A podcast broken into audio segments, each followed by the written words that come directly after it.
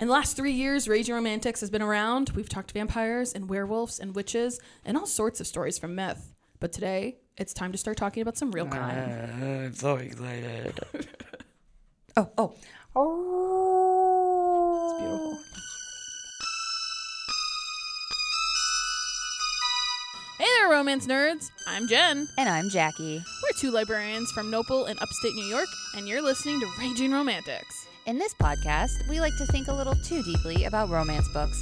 If you're into theory, history, and raging about Romance Landia, then you should stick around. Please be advised that some of the things we talk about may not be suitable for younger listeners. Content warnings for episodes are available in the show notes. Jen, are you ready? Oh, I'm ready. All right. Let's rage! rage!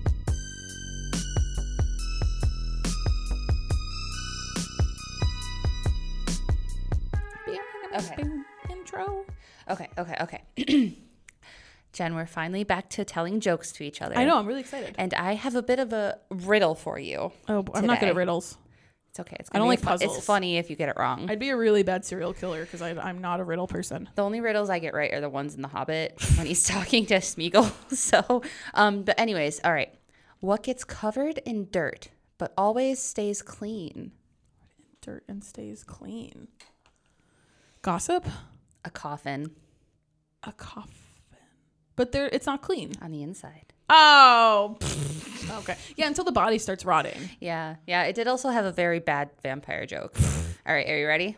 Yeah. Give me Knock- the vampire joke. Okay. Knock knock. Who's there? Dracula. Dracula who? Dracula, can you please let me in? Shout out to Hallie for that one. It's Pretty good. I like that one a lot. It's really good only if you know vampire The lore. vampire one's yeah. good. Yeah, thank you, thank you. There you go. You get a twofer. Beautiful. Thank Well, you. Hey there, romance nerds. Welcome back to another episode of Raging Romantics. And it's spooky ah, season. I know, I'm so excited. I want to dive right in today because I think Jackie and I are going to have a lot to talk about. just from talking to her and knowing that she has actually done research outside of the, the script and has done highlighting and or it, I didn't want this to be a long episode, but I do think it will be. We've been teasing this conversation for a very long time now, and in honor of Halloween, I think it's finally time to have it out about true crime and this growing trend I'm starting to see in Romance Landia of folding true crime aspects or plot points mm-hmm. into the actual genre. Mm-hmm. I mean, I've been reading romance for a very long time. You guys know that if you're longtime listeners. I've definitely have not seen the kind of true crime interest in the last couple of years that I did growing up. So I think it's worth talking about because it I think it comes from a very interesting place. Yeah, and of course, romantic suspense has been Yeah, around. it's been for around forever. But it, there's just something different. Right.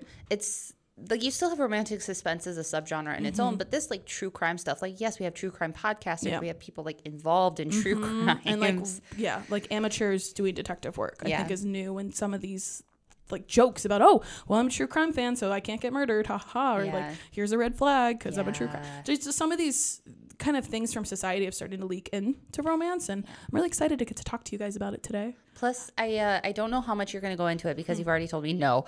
But um, morally gray villains and just bad, um, or morally gray heroes and just bad guys being like heroes heroicized. Is that a word? I feel like in oh so romanticized. Romanticized, yeah. we could talk about it a little bit. because that's what I've highlighted. I wasn't. I do think there's a difference between like a morally gray villain and some of the true crime influence I'm seeing because usually a morally morally gray villain is like a a dark romance. Yeah. It's like indie space. I don't see a lot of that in mainstream. Or if it is in mainstream, they, they get redeemed at the end and Yeah, like, it's like a- fantasy. yeah, it's like a normal member of society again. You're not like a, an evil devil guy, but I've definitely read lots of mobster stuff where no, they still stay killing people. They just have a wife now. Yeah. So I think there is a little bit of a difference and yeah, I am excited to talk to you guys about that. I want to be really clear though that I don't intend to get super detailed about specific true crime cases on this mm-hmm. episode.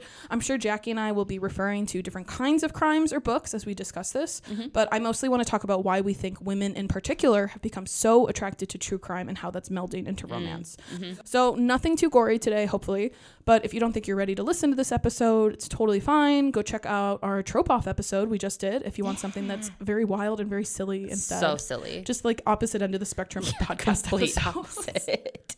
And as always, thank you so much to Northern Onondaga Public Library for letting us do this during work time. Thank you so much. Yeah. I think especially today, I want to stress that these opinions are me and Jackie's, not the library as a whole. So please do not email my boss. And after you listen to this episode, why not go and check out uh, really fun library things that we're offering this month and at your local library. There's so much stuff we're doing this month, so go. And I think most libraries between Banned Book Week and Halloween, like they've got a lot of very cool programming this this month. So definitely, if for some reason you've been a long time listener and you still haven't checked out your local library, I don't, I don't dare know, you. I don't know what to do with you for you at this point. So please, anyway, anyway, I know Jackie and I have made a lot of offhand remarks about true crime or cases frequently, and I feel like we've made Only it a few. only a couple of times, right? But we've made it pretty clear we're both fans. Like overall, Yeah. I definitely have a lot of questions and feelings I want to talk to you about. Okay. But I want to make it clear we're not coming down from up high with really No. judgmental opinions. We're not one of like I, I will judge you a little bit in certain cases. Yeah. But I'm not sitting here like, how could you find entertainment from somebody being murdered? Like it's not that's not that simple. Listen, I only ever really listen to true crime podcasts outside Oh, of our own definitely want to ask you about podcast. that. And I think when a bunch of studies find women are significantly more drawn to true crime than men, it does make me want to think a little more critically about it Mm-hmm. and try to examine why it's now starting to float into romance. Best known for its embrace of happy endings. Like, they're oxymorons. They Mm-hmm. shouldn't go together. That's why I made that Romeo and Juliet joke about uh, I have being a a true quote crime. about Oh, please. Jackie, tell me the quote. All right, all right. So this was coming from, I'll link the source in the show notes for you. But this quote comes from two other podcasters who are talking about why they think people and why they love true crime so much and why their podcast does well. Um, and they say, What's so satisfying about a true crime story is when the monsters are locked up at the end of the day. Mm. The good guys, the cops, the detectives, the first responders, the prosecutors, and the family members have the satisfaction of knowing they put this bad guy or girl away. Viewers love when we can tie up loose ends. That's true. It's That's just like point. it's all happy wrapped up at the end of the podcast. And Yeah. if not, then there's always a part two. Sometimes it does depend on the podcast. Yes, this is true. It does depend on the podcast. So, just to get started, let's get a baseline. Jackie, do you want to talk a little bit about any feelings or thoughts you have about why you're drawn to the genre specifically before we talk about like women in general? Yeah, so I started listening to podcasts during 2020. Mm-hmm. um, I had never really listened to them before then. I it's a, for the same reason I don't really read nonfiction. Yeah. sorry. I got so burnt out during grad school, which is right when kind of podcasts were starting to make a big appearance, that I never really got into them. Um, and then in 2020, obviously the world was going to pot and I needed something to do. And I started listening randomly one day, like a podcast popped up on my phone on my Apple Podcast. I was like, oh, that sounds kind of fun. Why not try it? And I think it was um, my favorite murder, which I want to talk about. Mm-hmm. I really want to talk about them. And from there, I started listening to a couple others, and then I got hooked on my favorite one, which is Red Handed, which is a British po- true crime podcast. And they are amazing podcasters. Mm-hmm. Why I've still continued to listen to them is because I love. So I think there's a couple different reasons. I love hearing these stories. I love something that is really well researched. Mm-hmm. I love how it feels like I'm listening to news and I'm hearing about things that happened and that were referred to. So I also like to listen to cult podcasts, which are kind of lumped under true crime. And um, so I started listening to Date Dateline podcast through that, and they cover you know kind of the stuff that's in the cultural zeitgeist that I never really picked up on because I was either too young or just like my family, you know, they weren't super into it. They just kind of watched the nightly news and that was it. So I'm kind of hearing about all this stuff that I never really learned about when I was younger or anything like that else. And then, of course, there's always the factor of me being a woman listening to these things who are happening to other victims, which it's not just women who mm-hmm. are being the victims and it's not just men who are being the, the perpetrators, but it's kind of a what would you do in that situation? What would you do? How would you react? Would you would you survive? Mm-hmm. That sort of thing. That's totally fair. That's a lot of the things I've written myself about why I'm into true crime. I want to say I started. I probably started younger than I should have because I remember really loving to watch like Law and Order with mom. Oh my and god, I, think love Law and Order. that got me kind of an interest in, in kind of the criminal proceedings in general. That's an excellent point because I always think of true crime as podcasts. Mm-hmm. Yeah. But yeah, no, because I loved watching Dateline growing up and like all like the Yeah. documentaries and stuff like that. So that is an excellent point. And I mean, that's how it started for me. And unfortunately, I did watch a lot of that kind of oxygen, like, oh, the tragic death of Anna Nicole Smith or the Playboy wife who got murdered. Like, just these really kind of exploitive, gross things in hindsight where Yeah. it wasn't anything thoughtful or com- it, it really was just like look at how this lady got di- like got killed by her husband or somebody who loved so like I, I saw a lot of that and i feel like serial was actually my turning point when i really started to watch it Oh. my mother is obsessed with the radio and i am not i hate it so much so i remember we back when serial was like the big thing and everybody was listening to serial and asking conversations and stuff that's how i heard about it before and like I just couldn't stand to listen to this stupid radio anymore. So I, I made mom turn it off, and we started to listen to it. And that it's still the only podcast I've really listened to about Okay. true crime. But for whatever reason, it just like got me. And then I started watching more documentaries that I heard were popular, like The Jinx. That was a really big one. Um, I watched The Keepers from Yeah. Netflix, and it just BuzzFeed Unsolved too. Weirdly enough, They, hit that, got yeah. me really hooked into true crime, which is weird because it's not it's not as thoughtful I think as things like the Jinx No. or the Keepers, but I think because the two hosts were always like, "God, this killer sucks," and it wasn't like um they were never mean towards the victims. I remember when I started working Mm. at Noble, before I was a librarian, I used to work up at Brewerton one shift a week, and Jen would always be reading a true crime article on the computer Yeah. off the desk. I didn't know you noticed. no, because we started talking. There Yeah. Mm. was one. It was like um, a sorority case or something like that, and I remember we talked about it. So there was a Yeah, I did. unlocked. I did read a lot. I do read a lot of the true crime articles, and I watch a lot of the true crime documentaries. Podcasts, I really struggle to listen to podcasts, which is a little embarrassing because we we run a podcast. I did. I did listen to half a podcast though for this Which one? episode. It was something uh, ladylike or unladylike. Oh, they yeah. did a whole kind of talk about the ethics of true crime, and that was something I wanted to bring into this. yes, definitely. So I, I when I think about it, I think it did start off as just kind of like I, I don't want to be this gross, but yeah, just like a like a morbid curiosity. Yeah, Which I do that's a good not like about myself, so I'm gonna be honest about that because I do think that's what attracts people. And then I think as I grew up too and started to become becoming more aware of the world, I I have this weird fear of getting murdered. And like I mm. say that half sarcastically because yes, people do get murdered. I'm not, you know, too out of pocket there. But statistically, it's probably going to be a car accident or heart disease that gets me in. So really this whole fear of murder. Lucky's gonna shove you in front of a car. yeah, basically. well, cuz like, you know, between the pop-up and like Yeah. walking the dog at night, like the pop up did already try to kill you. it did. so It didn't it didn't No, it didn't. I have a hard head now. She just has a concussion. I was just it was like years ago. I don't. It's, the concussion's long gone. But and I, I know like technically stranger danger is a thing, but really you're much more likely to get murdered by somebody you know. And I just I don't think Yeah. any of my friends or family are planning on killing me at the moment. I imagine there's probably a bunch of victims that would have said the same thing. yeah. But like overall, when I look at my chances of being murdered, I, I'm gonna say they're low yeah. for the most part. So sometimes I feel like I'm doing research when I watch true crime because I do have this weird fear of getting murdered. Mm. Like you said before, I'm looking for like signs of potential like murderers out there. Like I'll just pick up on a red flag because mm-hmm. I'll notice what this person did versus what this person did, or you know, if I if I actually am attacked one day, I'll be like, oh well, I can do it this way because this person either did it or didn't. Fa-. Like it's it's. I don't want to call it homework, but it's almost like I'm preparing for something that's probably not going to happen. Like Yeah. realistically, like there's a chance because I can definitely see this getting played one day on my own true crime podcast about how oh she never thought she'd got she'd go this way. so this could come back to haunt me in a very weird way. Yeah. But like sit, if you really sit down and think about it practically, like it's probably not going to happen to me Right. at the moment Right.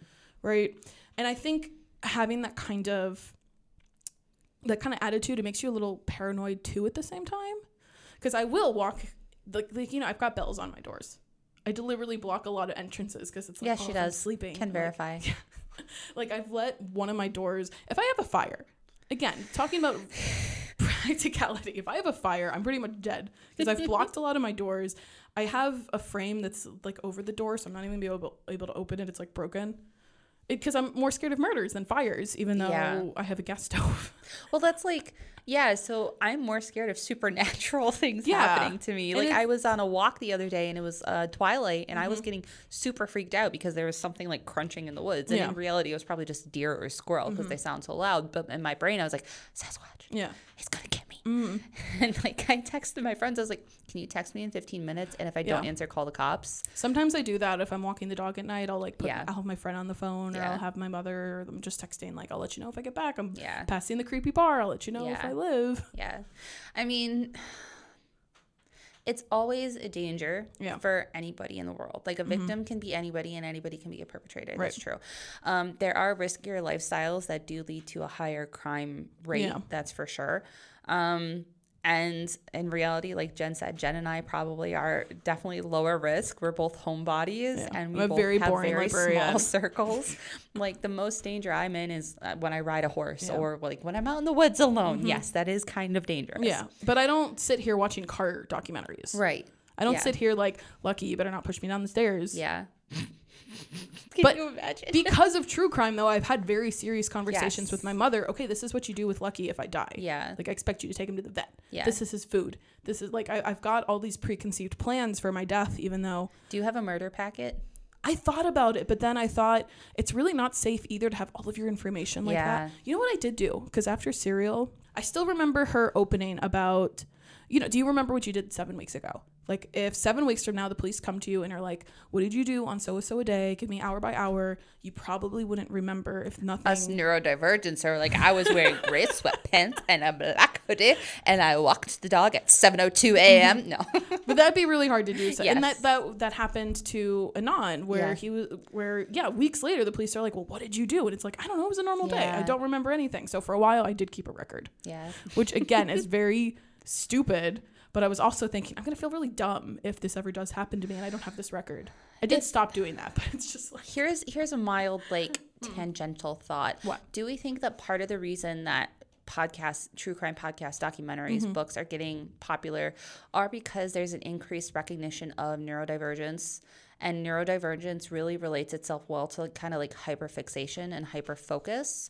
So, like for me as ADHD, I really like to hyper focus on something. And for me, sometimes that is true crime podcasts. And like I will literally go down the list and like listen to every single one, even if I've listened to them to before.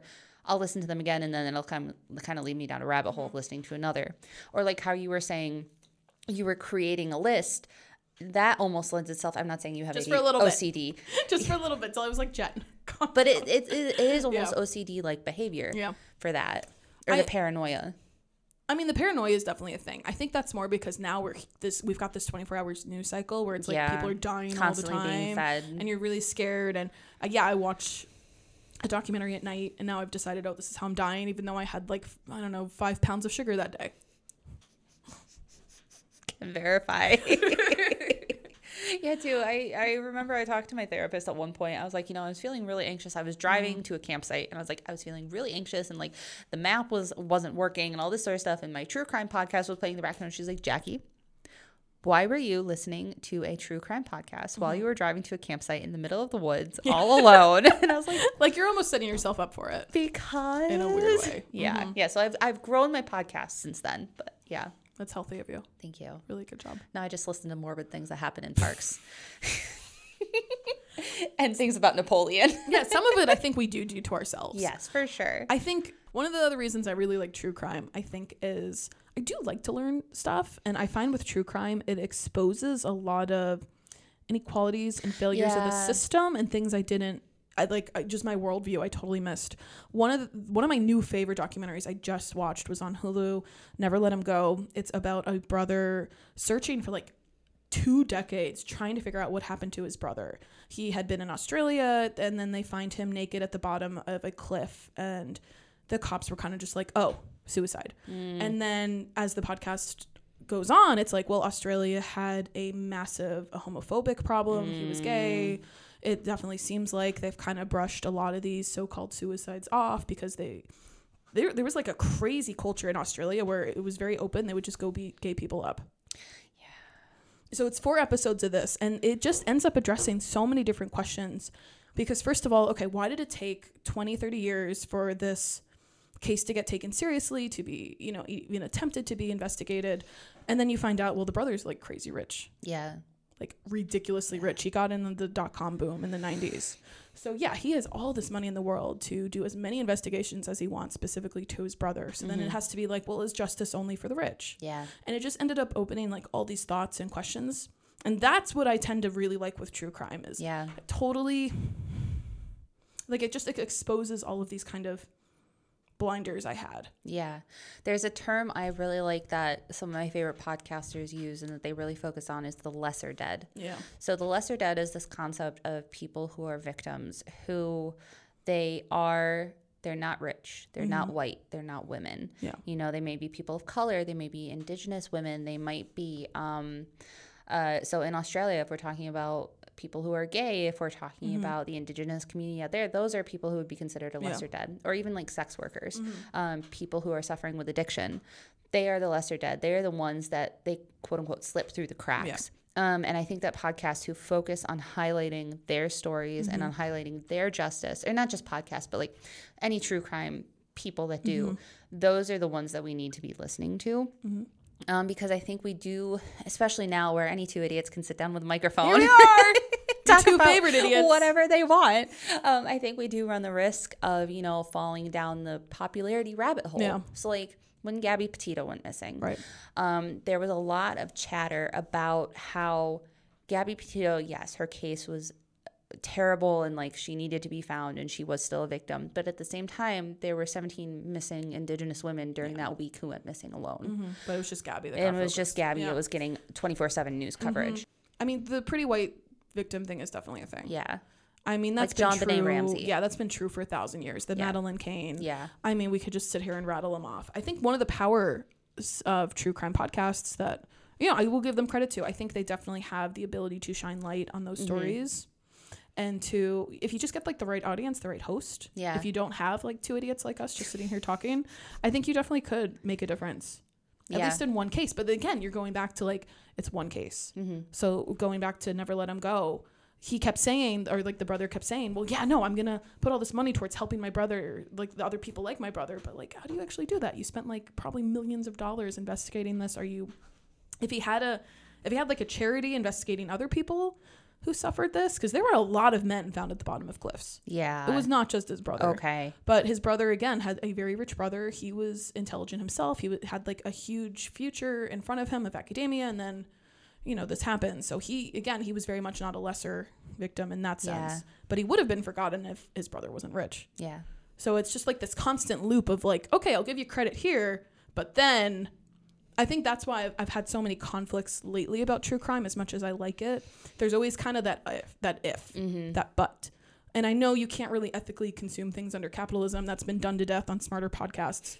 But there is something about true crime. I think we have to be careful. We're not making entertainment. We're not like making money, making a name for ourselves out of the pain of somebody else's Yeah. families. And I think people do cross that line Yes. too much. Exploitative. Yeah. Yeah. Um, a lot. I, so I feel like with true crime, there was this boom in the 20 teens, just like with everything else, as the internet kind of grew and as mm-hmm. other media really grew in popularity, everything mm-hmm. from books to Yeah. TV to podcasts to like the online.com mm-hmm. stuff. Um, I think that true crime started really getting a boom because more people had more access to things. Yeah. And as more access was granted, more people were like, well, I want to talk about this. I want to disseminate this. And that kind of grew into podcasts. It grew into the documentaries. It grew into YouTube. Like true crime on YouTube is huge. Oh God, I do. I want to mention really quick. Yeah. So modern women are definitely not weird or sick in the head. No. because No. you know, for or whatever for being fascinated by true crime. Like you said, there was a boom. Definitely nobody's arguing with that, but we've been fascinated by true crime for centuries. We can see evidence of a true crime craze kind of from like newspapers starting in the 16th century. They start detailing things like executions or capital crimes. They start circulating little pamphlets detailing really grisly murders. Yeah. And people would even create ballads to sing about various criminals. So it's definitely not I like mean, a look at the French thing. Revolution where they were chopping people's heads off and selling people I selling know. tickets. Look at all the reports of Jack the Ripper Yeah. from England. And this wasn't like it was some kind of lowbrow entertainment before people come at me about that. Like this was you had to have money Yeah. to buy this stuff. So it wasn't just like the masses sitting No. there laughing at somebody getting their I head mean, cut off. they was- were too. They were too. Yeah. but they didn't have access to some of these things. And I know in Cold Blood by Truman Capote is considered sort of the first modern true crime book. And then we also have um, Ann Rule's book about her relationship to Ted Bundy. So, I mean, just for centuries and decades, we've had an interest in true crime. I do think one of the turning points was probably Serial because it made it very accessible to do it on a podcast. And I think, too, like there's definitely things you can criticize about her approach to the podcast, but she she made it feel more like highbrow. Mm. I want to say because even Ann Rule's book, you know, it's in like that little gross paperback. It feels like a se- it's not it's not in the same level of, of embarrassing of like a romance book with Fabio on it, but I don't think you went around being like, oh, here's this grisly murder book I have. Yeah. You know, it was definitely a different level of entertainment. But now I think because of Serial, because of the Jinx, because of the Staircase, I feel like they added kind of like a shinier gloss, like Yeah. a more prestige, a more like, oh, here are these deeper questions, and here is what this crime really says about us as a society. They add like this glimmer. Yes, it's almost this is one of the red flags that can rise in Mm. podcasting because yes, it can just be two idiots sitting down with a microphone who really have Here we are. absolutely no right, no Yeah. reason, no education into why they're talking about this. Mm-hmm. Jen and I, we come from academic backgrounds. So when we talk about things like me with anthropology or history, Mm-hmm. or Jen when she gets really into literary criticism and to books and all that sort of That's a very nice way of saying I threw that book across the, the ground. she she has a background where she can you know rely on her training and rely on having been taught Mm-hmm. Ways to think about things critical thinking processes versus you have two 21 year old white women sitting down Doing their makeup. doing their makeup and Mm-hmm. they're just like oh did you hear about so and so their body was found at the base of Yeah. a river and you know i hear so and so one of the sources i was reading today was like that's not research that's Yeah. just gossip Yeah. which That's is a good way to put incredibly dangerous Yeah. And it's just gross. yeah It's really gross. Like I think you have to kind of put yourself in the It's family shoes. That's when I started to kind of change, not change my opinion of true crime, but when I was like, oh, I got to think about this a little more, is when victims' families started coming out to Yeah. Be like, you know, like this was my family member. this was a very real thing that happened to us. We have to live with this every day. There's all these ripples. I I, I think a lot too about the the Dahmer TV show yeah and like I I know the cast argues, "Oh, we're just showing the the inequality in the police force and how this happened." But at the same time to have the victims' families come out and be like, "You know, you didn't talk to me. You didn't give me any of the money. You didn't give me any of the credit. You just did whatever you wanted." I don't that's not the right answer either. There was um in 2020, 48 Hours premiered a true crime documentary. I'm going to pronounce this wrong. Roychelle versus Roychelle, I think, and it was about a case 30 years ago where a man killed. Um, no, he had attempted first degree murder of his wife, um, and his daughter was there present. Now this documentary came out 30 years later. Now the daughter is getting, you know, she's getting death threats. She's getting bullied. Yeah. She, her wedding is getting criticized. People are like, "You're being spoiled in a Yeah. brat. Your dad's in prison," and she's like, "Uh, uh, What you- "What?"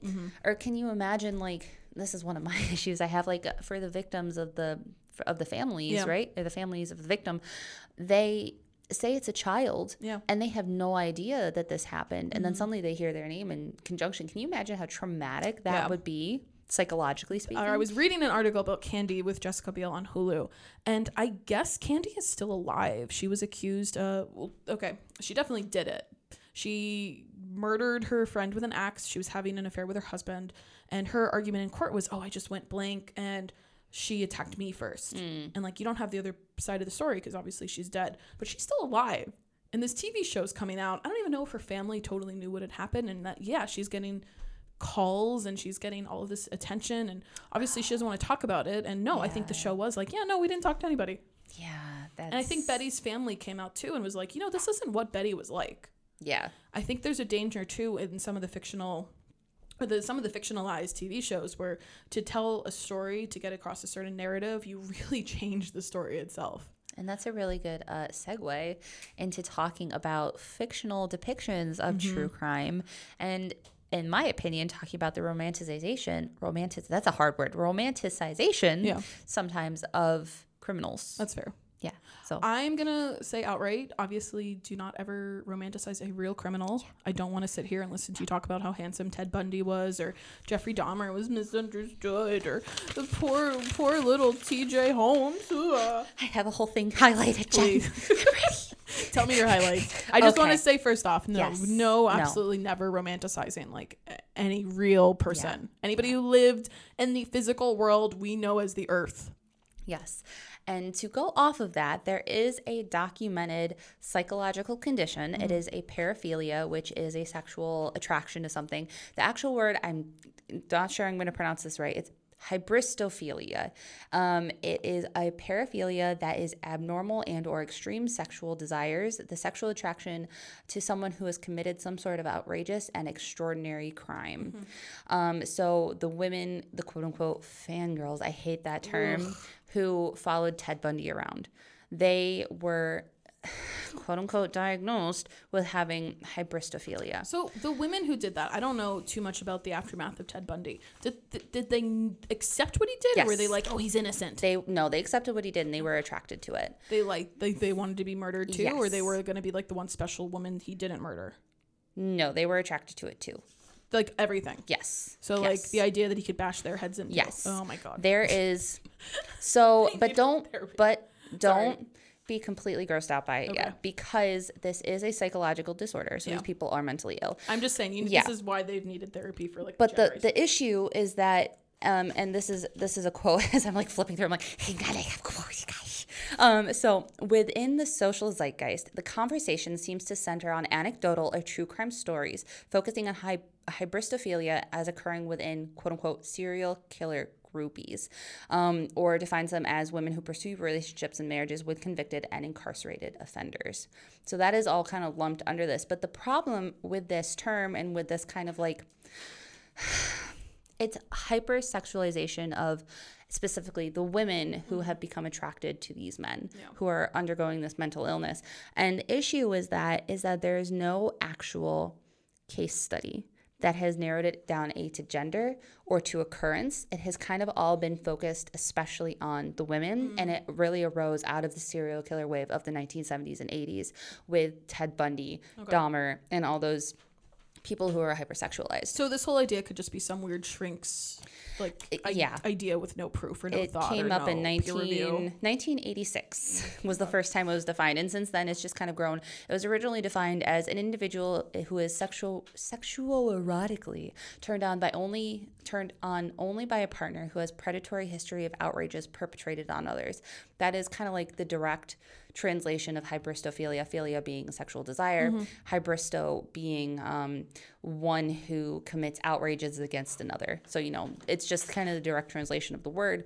But since then it has grown in 2002 and 2004 to be sexual attraction to a criminal and then sexually attracted um, or aroused by a predatory partner. And now uh, like i said it's kind of become really joined hand in hand as of 2014 with serial killer groupies um, and a lot of it goes back into the not understanding of female sexuality as a whole and Yeah. kind of that daddy issue problem. Because I'm So- like, some of these women could just read dark romance. and Yes, Be good. yes. You don't have to go after Ted Bundy. Yeah, no. It includes an ignorance or outright denial of female sexuality and female aggression. So it's kind of this belief Mm. of women who are attracted to violent men are only attracted to violent men because they've had violence done to them in the past or they have, you know, some sort of issues. Mm-hmm. Um, but again, it's completely anecdotal information and it's assumption based on specific cases like Mm-hmm. with Bundy. Or a really good example is Fred and Rose West in Oh, the UK. guys, yeah. And it was a buddy system, but it kind of subverts this, where Mm-hmm. she was the primary aggressor, but he enacted Yeah. trigger Like warning. He enacted the rapes, Right. Mm-hmm. but she was sexually aroused by him enacting those deeds. Yeah, It's amazing you ever leave your house, honestly. I know it really is, guys. I have so much more highlighted, but I think I'm going to leave it at that because it's um it's just kind of a misunderstanding of Okay. female desire Mm-hmm. and female. I mean, I understand Aggression. that, but at the same time, just remembering the the tweets that went viral of, oh God, da- the Dahmer's so hot Yeah. and so cute, and I feel so bad for him. Yeah, boop, Like, and that is there's a lot of people Yeah. but i think too that outside of this hybristophilia i think that that has gotten sexualized itself mm. so like there are people who do suffer from this as a mental illness but then with the romanticization of true crime and the Yeah. popularity and like the the issue with the online Yeah. space i think that the attention seeking I has lent it to it that I know in one of the articles I read, there is an idea that true crime kind of has its own fandom. Mm. And yeah, that's where you get some of the Ted Bundy groupies, or you Mm-hmm. get these discords of people just really like, oh my God, look at the Columbine shooters. They were so great. They were so amazing. I wonder too how much of this is kind of from us being less connected to each other. Mm. It, it, it just feels in I don't want to sound like a boomer here. And I'm sorry to any boomers who are listening. Like I do appreciate your your thoughts, Yes. but I feel like normally when people start talking about oh we're just so disconnected, we're not, you know, in touch with each other anymore. But, but that does feel like a thing here cuz I don't know if people are really emphasizing the way they used to. yeah. Cuz I think just to sit here and be like, "Oh, Ted Bundy was so sweet." It just feels like you've got like some kind of disconnect from the rest of humanity. You can't see, but I just like widened my eyes dramatically at that statement. Yeah. Mm-hmm. Because I think it's more than one of the things I was thinking about with true crime is there's al- there also is something to be said for being scared and for being so close to something so scary. So I'm wondering if for some women maybe they just they're missing the stopgap between like oh well like I'm kind of curious but I have like a morbid sense of curiosity. It's like watching a car crash. I want to know what happened to being like oh I want to be with that person. Mm. And I, I don't want people to get that wrong idea with us generalizing by just saying women because. Like it's not just women, as as I was that, trying yeah. to just prove in like the papers I was but there reading. is, but I do think there is something like women seem to like true crime more than men. That's what all the studies are saying. I've never But I haven't seen any actual case studies. It's all the anecdotal. one. Well, no, I've the one that I did have was from uh, that's it, that's it, this this Amanda Vicary who did do a whole experiment where they gave men and women. Uh, two different kinds of books to choose. One was like a true crime book, and the other one was like a gang violence war type of book. So something that's similarly violent. I think a lot of women end up relating more to true crime because so much of true crime ends up being like a husband murdering a wife. Yeah, and that's usually how women will die. yeah. Some, uh, there, I think there's something like I don't know, three women die every day from intimate mm-hmm. violence in the United mm-hmm. States. I do also want to say there's a lot of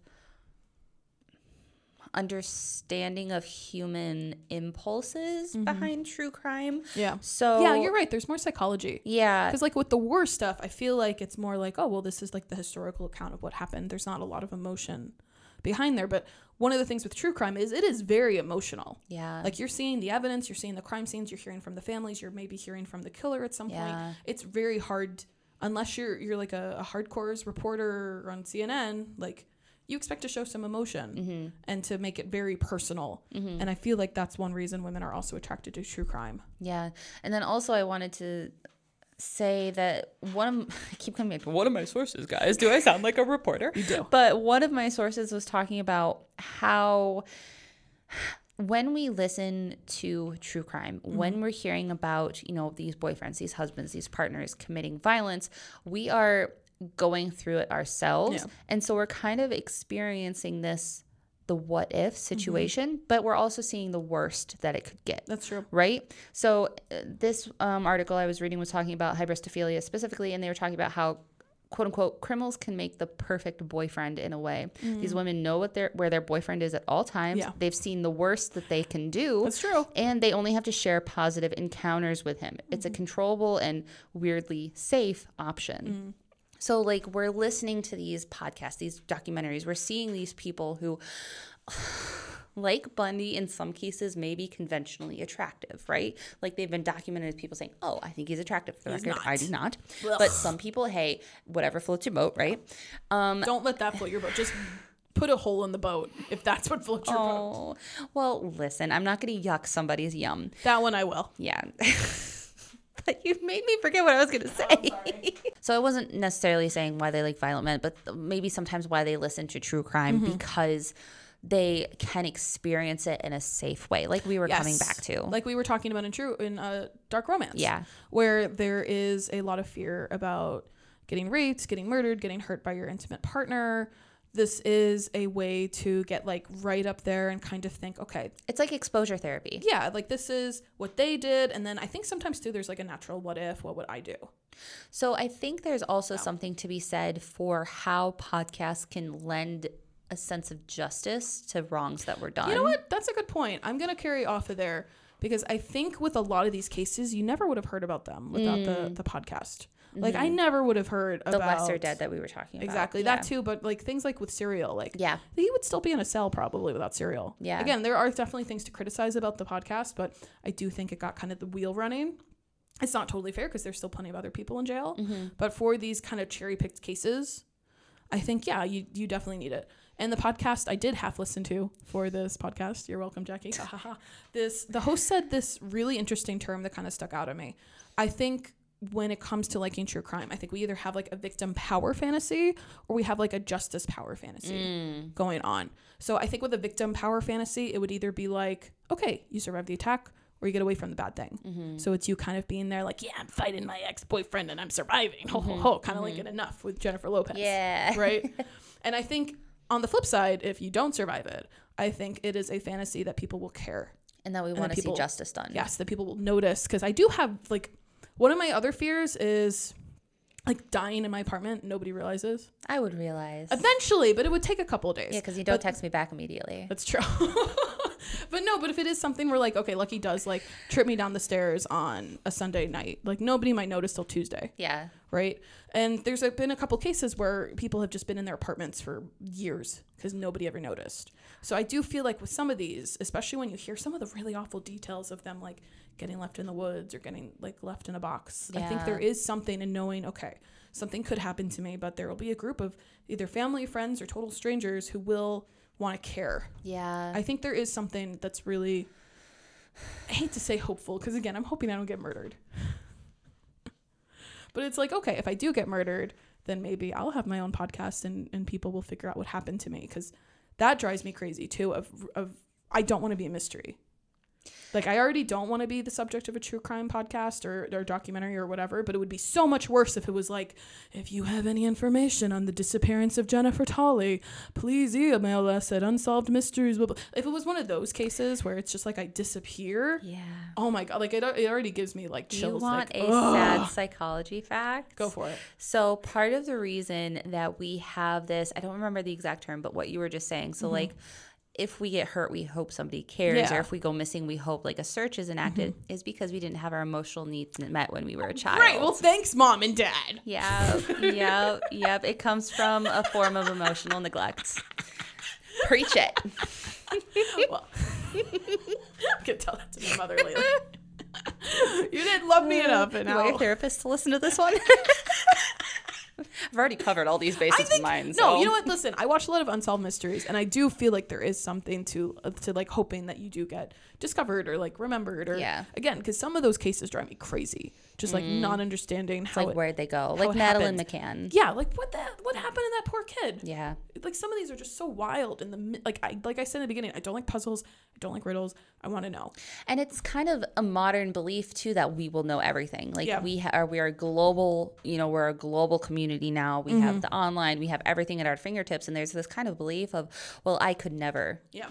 Be that person who Right. Mm-hmm. nobody ever hears from again. When in reality, it is entirely likely. very People do disappear every Yeah. single day, unfortunately I think about that when I walk the dog, and I'm like, at least Lucky is loud, and hopefully, like maybe somebody will be like, well, you know, at 11 p.m. last night, I did hear a weird little yippity dog, and that could very well be the last sign of Jennifer Tolley. oh well, I would know if I sent you a podcast and you didn't get back to me on editing it. I'd be like, mm, Jen has not texted It's me back. weird. I saw here's a, a moment of levity. It was a TikTok I was watching, and the person was like, "Well, how did you realize this person was missing?" And they're like, "Well, I texted them, and they didn't text me back for a few days, but that's not normal." Mm. And then I called them, and it went straight to voicemail, but that's also totally normal, right? Mm-hmm. And then it went to be like a week. And then it happened to be two weeks. And I was like, oh, I should probably really talk to this person mm-hmm. at some point. So, like, as much as we are a global community, at the same time, it's this realization that we do self isolate a lot. Yeah. And for some people like me, I might not respond to a text for a couple days. Right. And that's not totally mm-hmm. unnormal, but But I would at some point I'd like call Bill and be like, "Hey, make Jackie call me back." Yeah. because I need to know this Yeah. thing, and then it'd be like, "Oh, Jackie hasn't been seen in three days." yeah, it's like I thought she was just out sick or blowing me off. Yeah, because I think about that with my friends who I don't think would have my parents' number. So I'm like, I don't know how some of my my My best friend has my mom's number. see, and I probably should do that actually, so mom can tell people like, oh yeah, I, I also I know where Jenna is. So level of paranoia, you know, they used to have like Yeah. life alert things. I have my Apple Watch, which has fall alert on it, and it has Mm. Emergency SOS, which is the Oh, that's not a reason that I bought it. See, and that's why I set up my uh, I have Safe Pilot through my insurance. Yeah. Where it does like track me as I drive Yeah. to, to give me benefits. Yep. Which is mostly why I did, but it's also like, oh, if I go missing, then like somebody can see where I was. But it's also people can see where I am. And I think Yeah. people do forget that with these like weird paranoias of getting murdered or snatched or Yeah, but also, I mean, it's not entirely weird. Like we've been saying this whole thing, but there is, if we step back from like the true crime discussion for a. Yeah. second, there is this modern phenomenon of women being hyper aware and hyper vigilant. Yeah, that's been true or forever. Women, um, people of color, Yeah. people on the queer community, um, who ha- are hyper vigilant when they go out into social situations. Yeah. When so, like when I go for a run, if I'm running in town, I will have one earbud out, one earbud in. I Mm-hmm. Like you know I'm trying not to be distracted. If I'm running in the woods, it's no music. It's just me and my dog. Like Right. Mm-hmm. I always have my dog. I have like I have a knife on me when I run. Yeah. Versus like when a guy might go out for a run in the middle of the woods, he's just like, okay, I got Here my music. go. I'm just gonna go out for a run. I got my water. I'm ready to go. Mm. And I think that true crime, kind of to bring it back, helps us play into that paranoia of being it's not just me. Yeah. I'm not the only one who's worried about I remember this. reading an article about my favorite murder. Ugh. And they the reporter asked on their Facebook page, well, like what do you get out of this this podcast? Like what do you get out of this community? And a lot of them did come out and say, well, you know, they give me a sense of uh, strength. They give me a sense of no, I'm not crazy. This is like dangerous. They give me ideas. They give me like power and kind of like this idea that I am capable. Because even though there are so many really depressing stories, there's also a couple of hopeful ones where it's like, no, I did fight back and I did survive. And this is not a podcast that endorses my favorite murder. So, Okay. do you know about them? Yeah, a little bit. I mean, they're one of the ones I'm concerned about when we talk about some of the true crime podcasts. I feel like we're giving like a good faith kind of of brush over a lot of true crime podcasts and being like, oh yeah, they're really thoughtful and sensitive and they take these things seriously. And then I read about my favorite murder, and I guess they do a lot of flippant things. They are comedians. They are true crime comedians, Okay. Mm-hmm. is how they label themselves.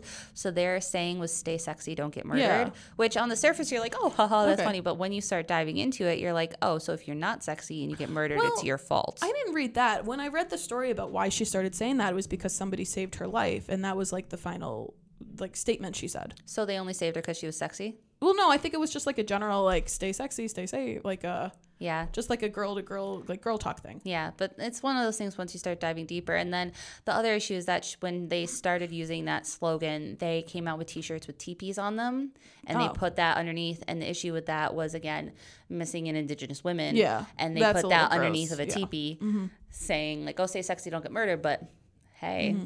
Here's a teepee Mm-hmm. Yeah. Mm-hmm. with that saying. You connect the dots. Um, there's also an issue where um, one of the hosts was presented with a doll that they used to simulate. Um, a trigger warning for this sexual violence that's done to children. Yeah. And they used the doll and she was gifted it all and she was like freaking out and mimicking sex acts on it. Oh, okay.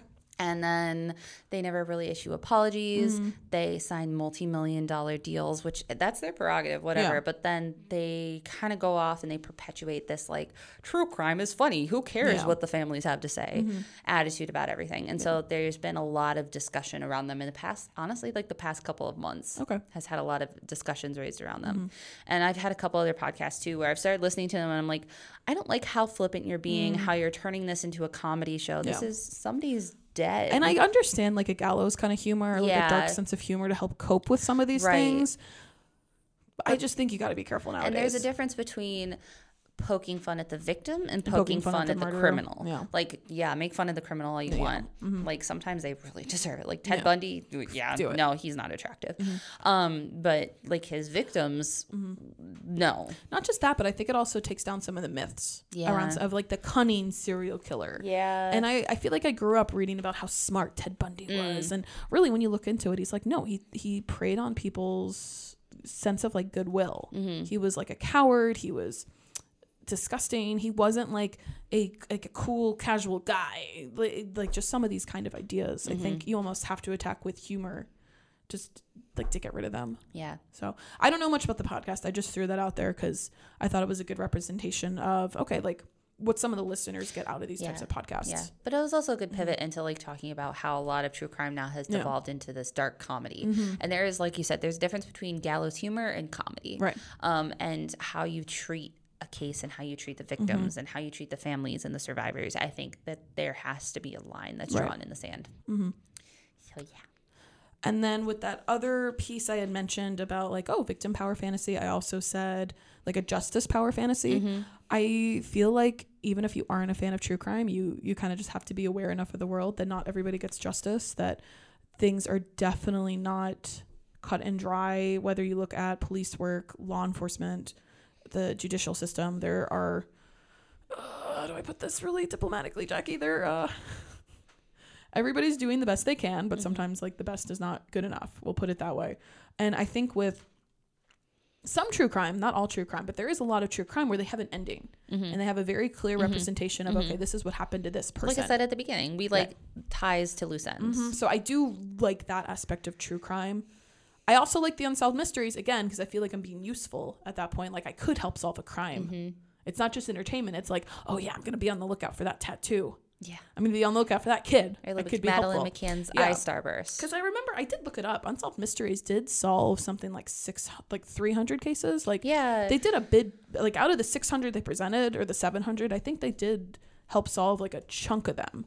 And even with the newest version on Netflix, I think they were able to find a child who had been kidnapped by their parent. I don't know if any of the other cases have had any kind of input like that. I know one of the, the cases got reopened because of unsolved crimes. I think there is some good that can come from attention. Yes, Mm-hmm. there is a whole, and I'm trying to find the name of it. I mean, it's basically it's a cold case investigation, but there are these like social justice projects that are rising up that Mm-hmm. are focusing specifically on you know people they believe or who say they So, are like, wrongly Innocent Pro- convicted. like Innocence but Project? Mm-hmm. then Innocence Project, yeah. But then there's also the ones who are looking specifically at the unsolved cases. Yeah. They are like making people pay attention. So Red Handed has had um, a couple cases brought to their attention by I really I'll I'll tag it in the show notes once I find it once I listen to a couple other Mm-hmm. podcasts and try to remember it. Um, but they've had these brought to their attention and they're like, okay, we're going to focus on this and we're going to talk about it because we have an audience and we can talk about Mm-hmm. Yeah. this and draw attention to it from people who won't know. Right. Sinisterhood is really good about that. Sinisterhood. Okay. I love good, Sinisterhood. Good job, Sinisterhood. And Sinisterhood has a lawyer as one of the podcasters, so she talks about a lot of law stuff.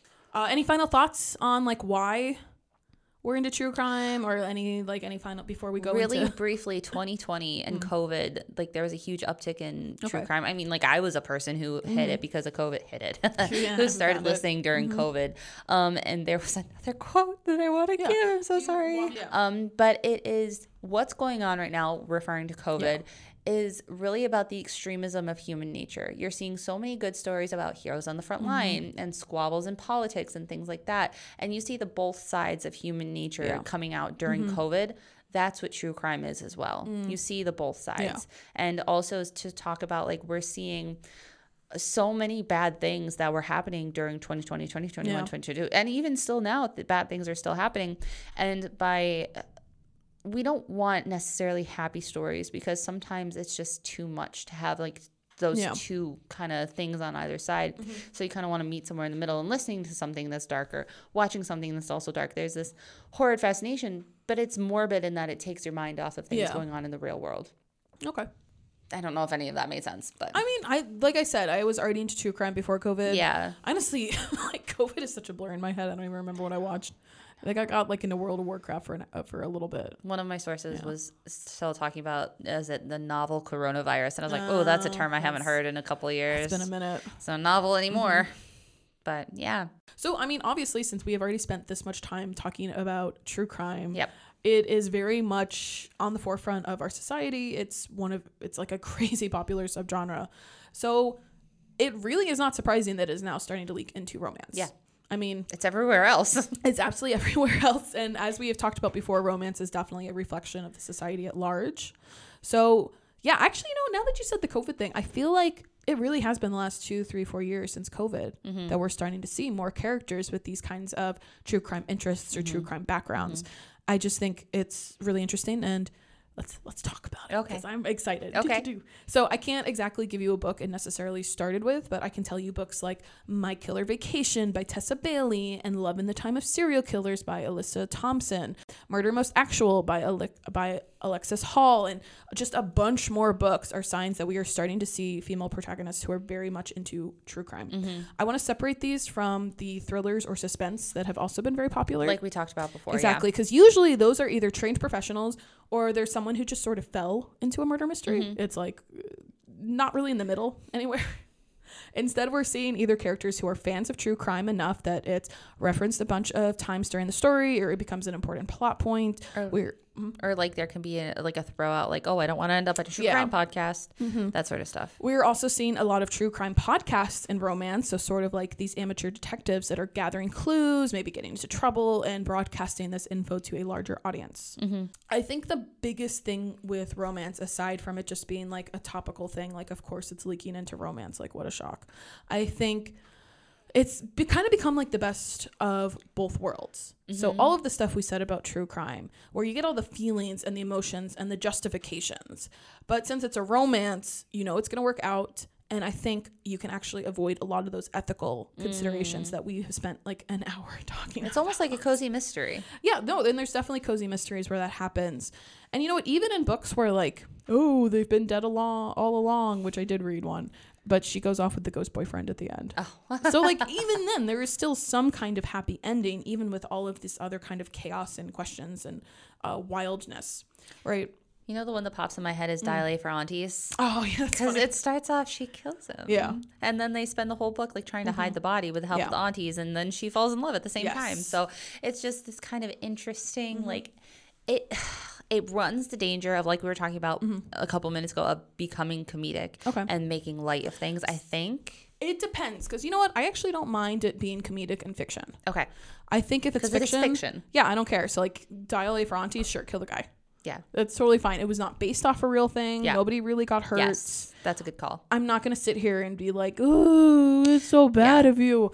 I mean, I was about to ask you if you do think there's like an ethical consideration. The only time I could think of it is if you're going to like copy and paste Ted Bundy Yeah. into a book and like turn him into the hero. Which I'm sure somewhere on KU Yeah, like has done. And because there is a difference, because like we have talked so much about dark romance, so there is definitely a place for some of these awful people. But I think if you're going to take like a Ted Bundy and do, oh, this is Dan Bootney in this mm-hmm. romance, mm-hmm. That would be the only line I could see if it's like really obviously. or like when they make a Nazi romance, Yes. Mm-hmm. which is still an oxymoron.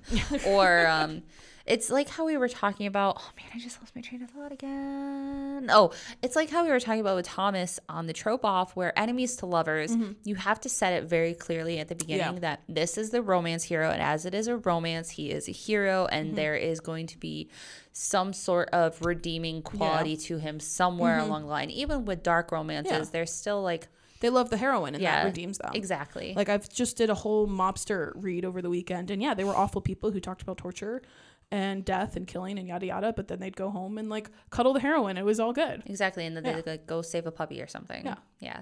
Did they save a dog? They didn't save a dog, but they did like cuddle her while you know they shot somebody else. Okay, what book was it? This was by Lucy Monroe, yeah, and she does a whole like it's called like Syn- Syndicate. Syndicate. something. Okay. Yeah. Well, no, it's like a series. The writing like is a little iffy, which Okay. is weird because she's written like over a hundred things for Har- but she's a Harlequin author. That's like her bread and butter. Oh, Okay, So that's why the name sounds familiar. Yeah. Gotcha. So no, she's read like like when I look on Amazon, she's got like 400 items. wow, There's only like a couple, So couple in like Kindle Unlimited. that's so impressive. I know. Yeah, the one's urgent vows and the other one's demanding mob boss.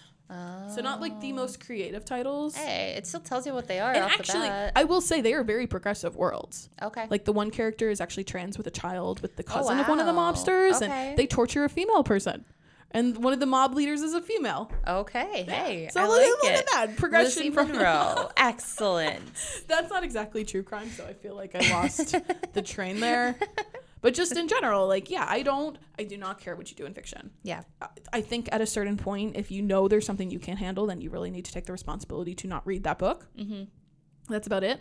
I mean, don't go write Mein Kampf, but otherwise, like, you know, as a librarian, we still have to have Mein Kampf in the library. Um, yeah, I mean, so I don't know if you disagree or not, but I don't think it's a bad thing at all that we're seeing more true crime elements in romance.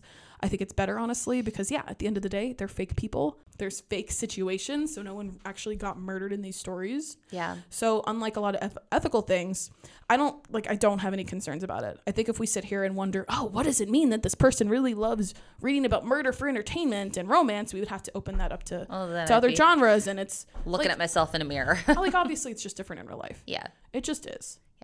I think it it's like Thomas and I were talking about when Jen was not with us when we were talking about the issue with the Seattle Kraken Mm. and the the romance reader who was like sexually harassing a player Yeah. Mm-hmm. because she was reading the romance book. I think that we have to, like Jen said, recognize there's that obvious clear delineation between fiction Yeah. and reality. And what we read in fiction is fiction, and Mm-hmm. what happens in the real world is the real world, and they have different rules. There are Mm-hmm. just do. Mm-hmm. completely different rules for how fiction works, how fiction world works. Even if it's our world, it's a contemporary, modern rom com. Yeah. Mm-hmm. it is completely different than us stepping foot out our door every morning. Right. And like you said, as long as it's not based on a Mm-hmm. true crime that actually happened, that is a hard no. You mm, you had a thought. Oh no, I was waiting for the end of your thought. Oh, that's I think that's the end of Okay. my thought. Yeah, I think in and you know it's a really good indicator too of the kinds of different roles women can have in romance now. Mm. Because going back to that idea of mystery and thrillers, where like okay, if you were in a mystery book in the '90s, you were probably either the FBI agent. Or you were the person who, like, the serial killer. Is targeted. stalked. You know, there's like no middle. Nora But Roberts, I'm looking at you. but I feel like when you bring true crime into it, there is like a nice middle. Yeah. Because you can either notice something and start investigating it. You can start a, a blog and start kind of going out and like doing interviews or finding people to help you. Like it's definitely a more of an active role. It's like My Killer Vacation. Yeah, exactly. That's I, that book has its own issues, yes, but the premise of it is that she's what a kindergarten teacher, Mm-hmm. Yeah. and she goes on vacation and, finds, like, a dead and body. a body in the condo, and then And she, to, teams like, up with the the bounty PI. hunter. Yeah, yeah, That's I fun. just think in general, like it makes a lot of sense for it to start leaking into romance where in general, like women are having more agency and it's not Yeah. just oh well, here's flame in the flower and It's like, oh, she's investigating or she's the victim. No, women are more than that. Mm-hmm. yeah, it's like a different uh, trope. Yeah. Look at that. Hey, look at that. All right. Um, So that was some thoughts about true crime. I think we could sit here and talk about it for like five hours. probably knowing I feel like we didn't even do enough of romance. Did that make sense? I don't know. But there is like genuinely a ton of true crime into modern romance. So if it's something you guys are interested in, please check it out. Mm-hmm. I am saying again, it is different from dark romance. It's different from thriller. It's different from mystery. So read a couple books. Let Mm-hmm. me know if you agree or disagree. If I need to do a whole episode correcting myself just now, let us know at ragingromantics at nopal.org. Hey. Well, I hope this wasn't a, a crime to listen to.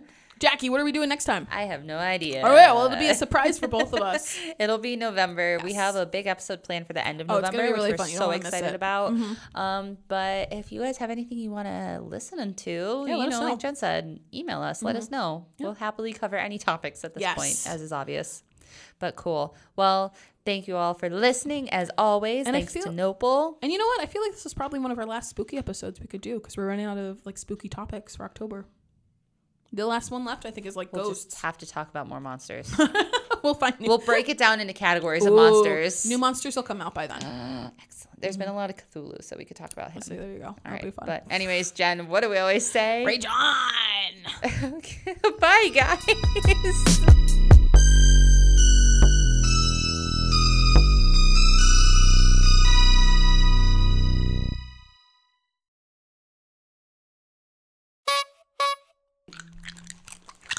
I can put that in the bloopers. Actually, sounds kind of nice. It probably doesn't look good. I'm glad you can't see my mouth. You're blocked.